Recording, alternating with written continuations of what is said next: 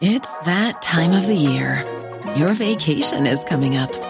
You can already hear the beach waves, feel the warm breeze, relax, and think about work. You really, really want it all to work out while you're away. Monday.com gives you and the team that peace of mind. When all work is on one platform and everyone's in sync, things just flow wherever you are.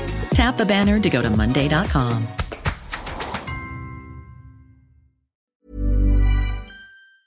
Hi, I'm Lawrence Dallaglio, host of the Evening Standard Rugby Podcast, brought to you in partnership with QBE Business Insurance. The show is available to listen to now and right up to the end of the season when the winners of the Champions Cup will be crowned at Tottenham Hotspur Stadium and the fight for the Premiership title will be decided at Twickenham. QBE is one of the world's leading insurers and they will help your business build resilience through risk management and insurance solutions. Subscribe and download now wherever you get your podcasts. Thanks for listening. From the Evening Standard in London, I'm David Marsland, and this is the Leader Weekends. Saturday is How to Be a CEO Day. These are some of the highlights from the full episode. So if you want to hear more, you can hit the link in the show notes or search for How to Be a CEO in your podcast provider. There's a brand new episode every Monday morning. So you've risen to the top, you've got a powerful role in a major company, and you know you have the skills to go it alone. Should you? You know, having a big job like that, you get a meeting with anyone, right? You had huge budgets, big teams, big brand name behind you. But then when you leave and you actually notice that no one wants to meet with you anymore, it's just Huib van Bockel was the marketing boss for Red Bull. Now he's CEO of his own energy drink company, Tenzing. Within two years of launching, it had a £2 million turnover and it's grown ever since. On the face of it, that sounds like an overnight success, doesn't it?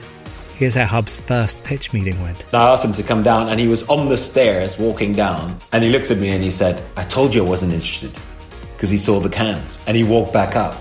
And I, I actually, I actually cried. I'm David Marsland from the Evening Standard. You're going to hear a lot about climbing mountains in this show. There's a mountain on the Tenzing cans. It's a fair analogy.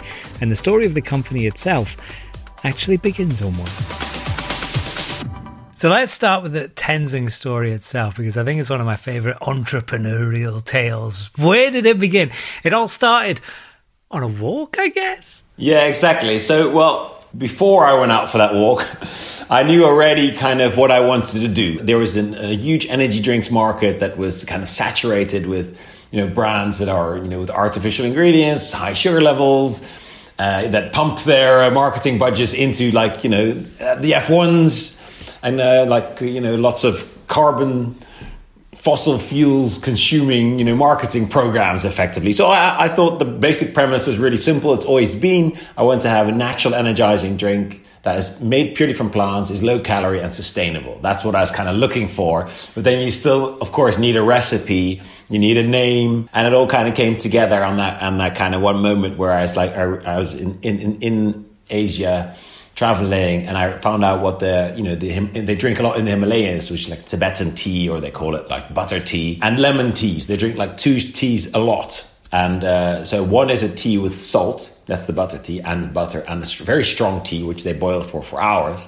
Another is kind of a lemon tea. And I had a doctor already by that time that helped me with my recipe. And I said, wow, is this, is this a, you know, cultural or is it actually beneficial? And he goes, no, it actually has a lot of impact because it's a, you know, it's a triple hit of natural caffeine, vitamin C and electrolytes. And that then became the basis of the recipe. On that kind of same day inspired the name because uh, I then immediately, it just came to me like Tenzing because my father was always a huge Tenzing Norgay fan. He'd always tell me, you know, about when he climbed Mount Everest uh, for the you know for the first time together with Hillary, and it was a beautiful story of you know a man. I've read you know all the books. I speak with the family a lot, so I know a lot about him, uh, and it's always one of the most inspiring stories of a man who you know came from very little and reached the top of the world. So I thought that was such a cool story as well. And then the cool thing as well, then I thought, okay, it was available, which is also quite unique if you launch a drink because you know drinks are in the same category, an energized drink, same category as beers, juices everything. So every name you could possibly think of that I had thought of before that moment was taken. And this one was available. And I asked the trademark lawyer, I said, do I need permission of the family? And he goes, well, you, don't because it's a very common name in that, in that area. So it's like, it's like someone would call drink John. But I was like, no, I do want their permission. Of course, I get. I went to, you know, I, I met the whole family, and uh, you know, we work uh, closely. We've been partners in the business uh, ever since.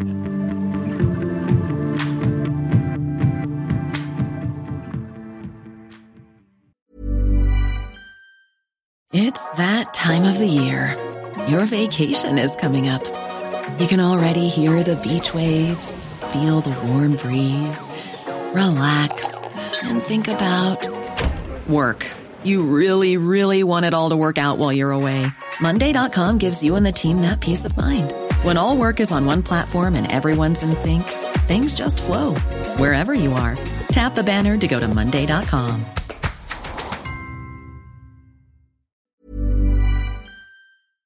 Hi, I'm Lawrence Dallaglio, host of the Evening Standard Rugby Podcast, brought to you in partnership with QBE Business Insurance. The show is available to listen to now and right up to the end of the season when the winners of the Champions Cup will be crowned at Tottenham Hotspur Stadium and the fight for the Premiership title will be decided at Twickenham.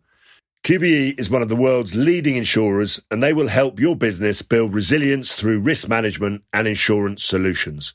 Subscribe and download now wherever you get your podcasts. Thanks for listening. There are energy drinks out there. You know this because you worked at Red Bull. You were the marketing boss there. Was it not intimidating for you? I know you would obviously understand the market, but to also understand that here is a giant competitor that I know so much about that I have to go up against. Is there an advantage or a disadvantage to that? I'd started one business before, and one of the biggest insight I had from that was it's good to know the market that you're operating in. So I think, in that sense, it's an advantage that you know it. You know, I don't think that's that was a put, putting off for me because, yeah, I think that would be putting off, put everyone off at the end of the day. So no, I think you know I, I was always hesitant, and I always I still am to be overly negative about them. You know, if you look at let's say what BrewDog does, it just like kicks beer at every turn. I've always found that more difficult, I guess. So that was that's the only disadvantage I'd say because I was like, I worked there. I, you know, I know a lot of people there. They're, they're great. They're nice people, you know, so I had, I had a great time there. So, you know, that, that's uh, maybe held me back from being more harsh. But your sell is different. Your USP is that it's a natural energy drink. How important is it to differentiating Tenzing from other brands on the market? How big a thing have you discovered that to be for the consumers? It was really cool because when I started, basically we started this category that's now called natural energy. So it's like it's become a whole category in its own right within the energy drinks. And there's been, you know, there's been many followers since from, you know, from Danone to Unilever to, you know, Britvic. They've all launched a natural energy since then. Some are doing well, others have like not made it. Uh, and so that's kind of cool, I think. And I didn't really expect that to happen, to be honest. I think you're always a bit naive when you start. So there's two, like, there's two things that I think are quite neat. One is because I knew most people know that a lot of people worry about those two things: artificial ingredients, all the artificial sweeteners, all that kind of stuff, that are also getting a much more negative press now again and just the high sugar levels. So I knew people worried about that. It's actually there was a you know quite high you know percentage that worried about that. So I was naively thought if you then just launch a drink that is low in sugar and has only plants uh, plant based, people will drink it. But that's not how it works.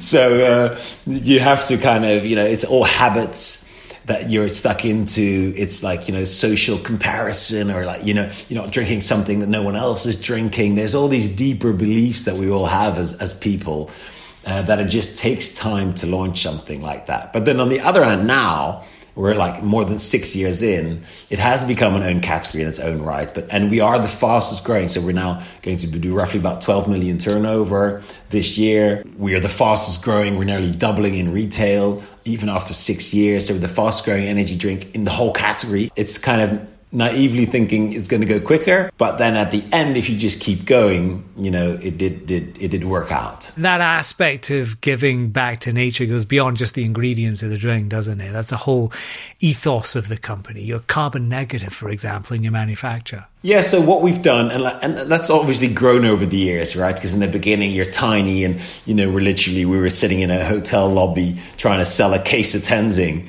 uh, but it was always there in the foundation of the business. Because one of the first things I did was with Jamling, for instance. Actually, when we just started, so is the son of uh, Tenzing Norgay, and we started and actually, at that time, it got quite a lot of news in the UK that the route to Everest was littered. I called him. I was like, "Is there anything we can do?" And I had these cool ideas of like going there with a little team and doing these cleanup missions. So it'd be cool because we always had like this community feel with Tenzing. So we thought hey, we definitely get a group of people to come. And he just basically went, "Nah, doesn't work." Uh, we need bins. We need to build bins because they, they were just like oil barrels that would fall over. I saw it later. And I was thinking, oh, I said my whole first marketing budget will go to building bins in Nepal. I mean, how's that going to help me? Uh, but we did it, and it's like a cool like way of I think being genuine about about our commitment. So that was the first marketing spend I ever did, and there was like little plaques on it that says Tenzing, uh, you know, funded this, and and we've had an occasional Instagram post on it, but I don't think it drove any business. But then and then we've just kind of increased that uh, uh over the years. So uh, we're now like we're, we're B Corp certified, for instance, but like from a carbon footprint, that's where we take very, very seriously. So we have a four step approach we defined.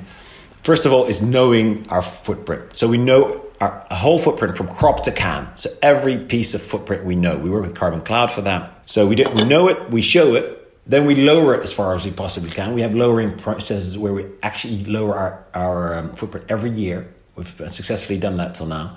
And then lastly, everything we cannot lower, we locally offset. So we, we look at, let's say, you know, we take our green green tea from Kenya. We try and source most of our ingredients from close to home, but some ingredients, obviously like tea and coffee, cannot be produced in the UK.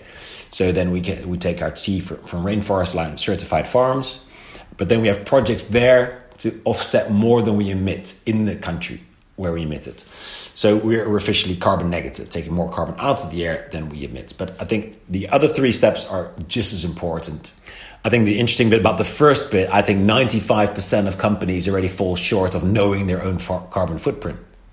And I think that is just a disgrace. You know, if you think what's happening now, and at the end of the day, it's it's companies that emits the carbon, right? You could argue, yes, it's people choosing those companies, it's people driving the cars, and they also have to make choices. But at the end of the day, all is that all to the companies. And if they don't even know their footprint, uh, how could someone even choose to do the right thing? That was Huib van Bockel from Tenzing. Get the best interviews, news, and analysis every day with the Evening Standard newspaper, and every minute if you go to standard.co.uk forward slash business. How to be a CEO is back on Monday morning. I'll see you then.